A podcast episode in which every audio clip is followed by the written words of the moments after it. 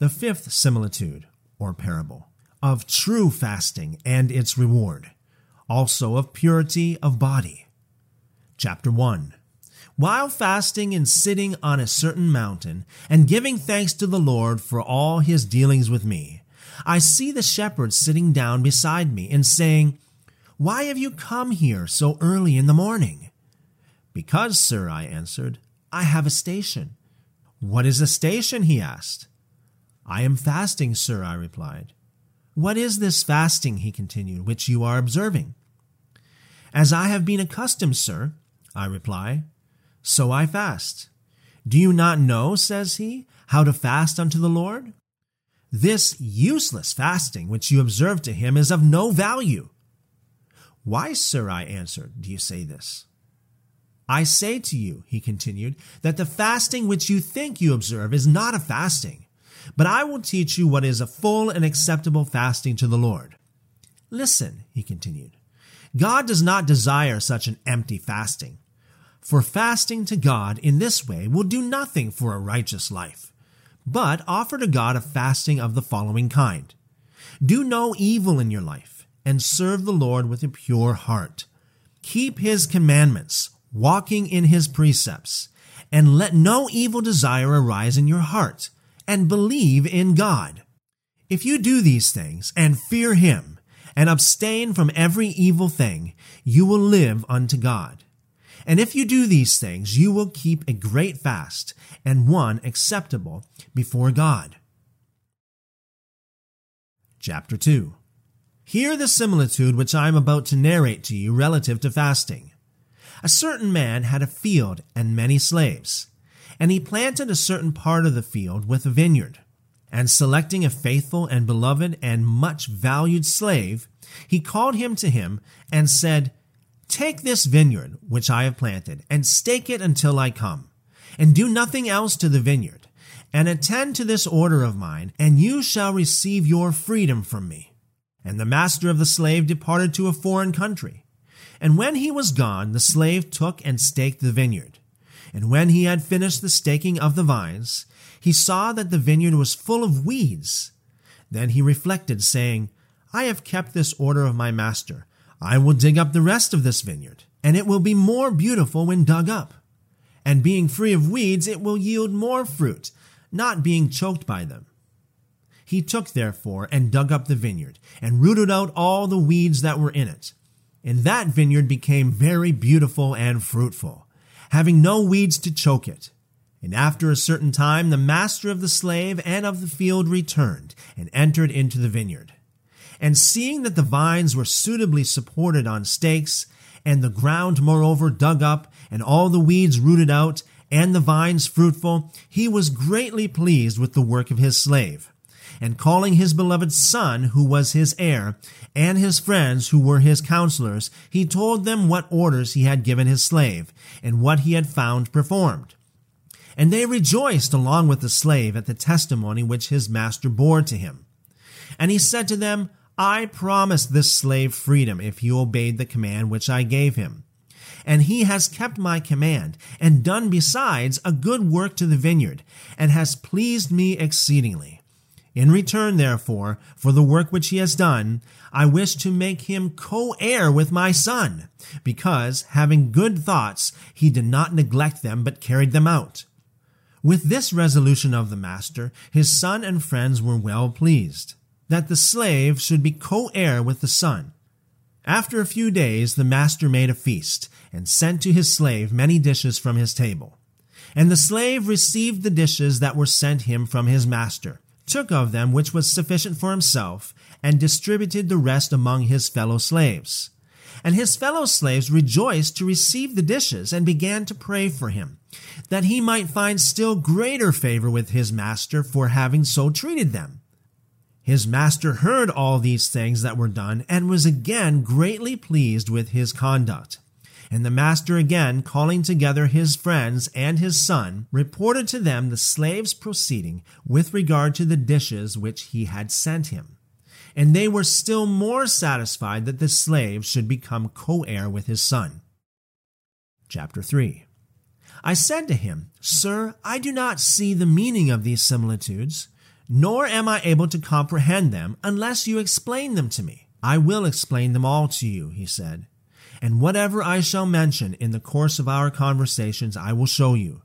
Keep the commandments of the Lord, and you will be approved, and inscribed amongst the number of those who observe his commands. And if you do any good beyond what is commanded by God, you will gain for yourself more abundant glory, and will be more honored by God than you would otherwise be. If, therefore, in keeping the commandments of God, you do, in addition, these services, you will have joy if you observe them according to my command. I said to him, Sir, whatsoever you enjoin upon me, I will observe, for I know that you are with me. I will be with you, he replied, because you have such a desire for doing good. And I will be with all those, he added, who have such a desire. This is fasting, he continued, and is very good, provided the commandments of the Lord be observed. Thus, then, shall you observe the fasting which you intend to keep. First of all, be on your guard against every evil word and every evil desire, and purify your heart from all the vanities of this world.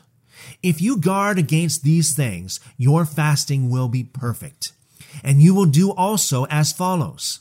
Having fulfilled what is written, in the day on which you fast, you will taste nothing but bread and water.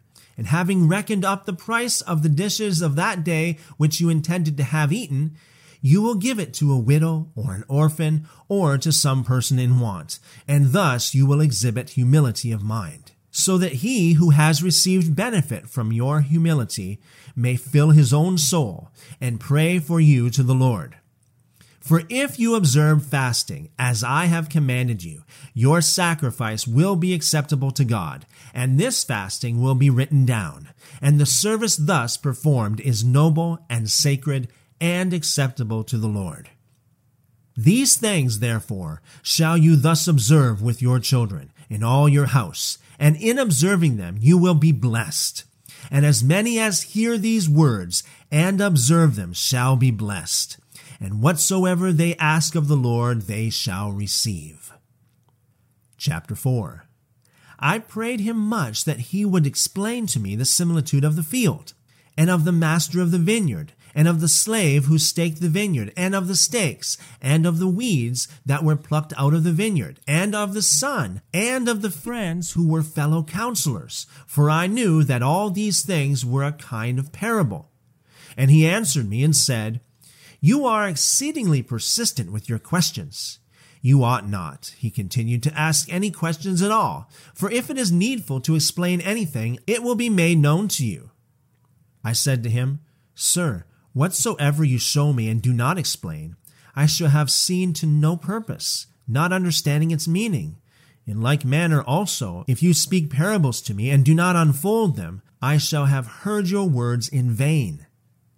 And he answered me again, saying, Every one who is the servant of God, and has his Lord in his heart, asks of him understanding, and receives it, and opens up every parable. And the words of the Lord become known to him which are spoken in parables. But those who are weak and slothful in prayer hesitate to ask anything from the Lord. But the Lord is full of compassion and gives without fail to all who ask him. But you, having been strengthened by the holy angel, and having obtained from him such intercession, and not being slothful, why do not you ask the Lord understanding and receive it from him? I said to him, Sir, having you with me, I am necessitated to ask questions of you, for you show me all things and converse with me. But if I were to see or hear these things without you, I would then ask the Lord to explain them. Chapter five. I said to you a little ago, he answered, that you were cunning and obstinate in asking explanations of the parables, but since you are so persistent, I shall unfold to you the meaning of the similitudes of the field and of all the others that follow, that you may make them known to everyone. Hear now, he said, and understand them. The field is this world, and the Lord of the field is he who created and perfected and strengthened all things, and the Son is the Holy Spirit. And the slave is the Son of God. And the vines are this people, whom he himself planted. And the stakes are the holy angels of the Lord, who keep his people together. And the weeds that are plucked out of the vineyard are the iniquities of God's servants. And the dishes which he sent him from his table are the commandments which he gave his people through his Son. And the friends and fellow counselors are the holy angels who were first created. And the master's absence from home is the time that remains until his appearing. I said to him, Sir, all these things are great and marvelous and glorious things. Could I therefore, I continue, understand them? No, nor could any other man, even if exceedingly wise. Moreover, I added, explain to me what I am about to ask you. Say what you wish, he replied. Why, sir, I asked, is the Son of God in the parable in the form of a slave? Chapter six. Here, he answered, the Son of God is not in the form of a slave, but in great power and might. How so, sir? I said, I do not understand. Because, he answered, God planted the vineyard, that is to say, he created the people, and gave them to his Son, and the Son appointed his angels over them to keep them.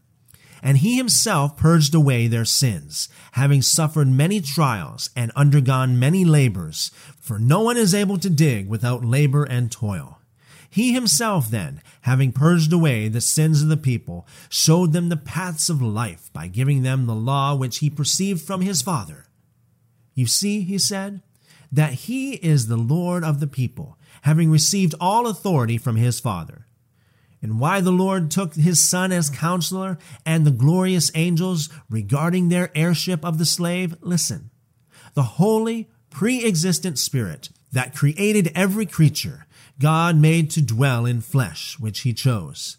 This flesh, accordingly, in which the Holy Spirit dwelt, was nobly subject to that Spirit, walking religiously and chastely, in no respect defiling the Spirit, and accordingly, after living excellently and purely, and after laboring and cooperating with the Spirit, in having in everything acted vigorously and courageously along with the Holy Spirit, he assumed it as a partner with it. For this conduct of the flesh pleased him, because it was not defiled on the earth while having the Holy Spirit. He took, therefore, as fellow counselors, his Son and the glorious angels, in order that this flesh, which had been subject to the body without fault, might have some place of tabernacle, and that it might not appear that the reward of its servitude had been lost, for the flesh that had been found without spot or defilement, in which the Holy Spirit dwelt, will receive a reward. You have now the explanation of this parable also. Chapter seven. I rejoice, sir, I said, to hear this explanation.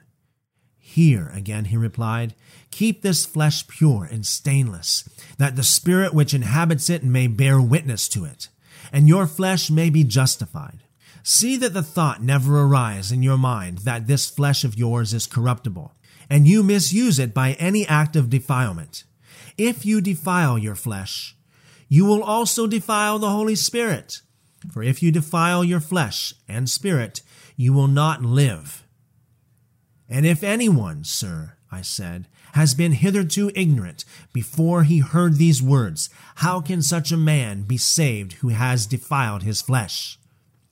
Respecting former sins of ignorance, he said, God alone is able to heal them, for to him belongs all power. But be on your guard now, and the all-powerful and compassionate God will heal former transgressions, if for the time you come to defile not your body nor your spirit, for both are common and cannot be defiled, the one without the other. Keep both therefore pure, and you will live unto God.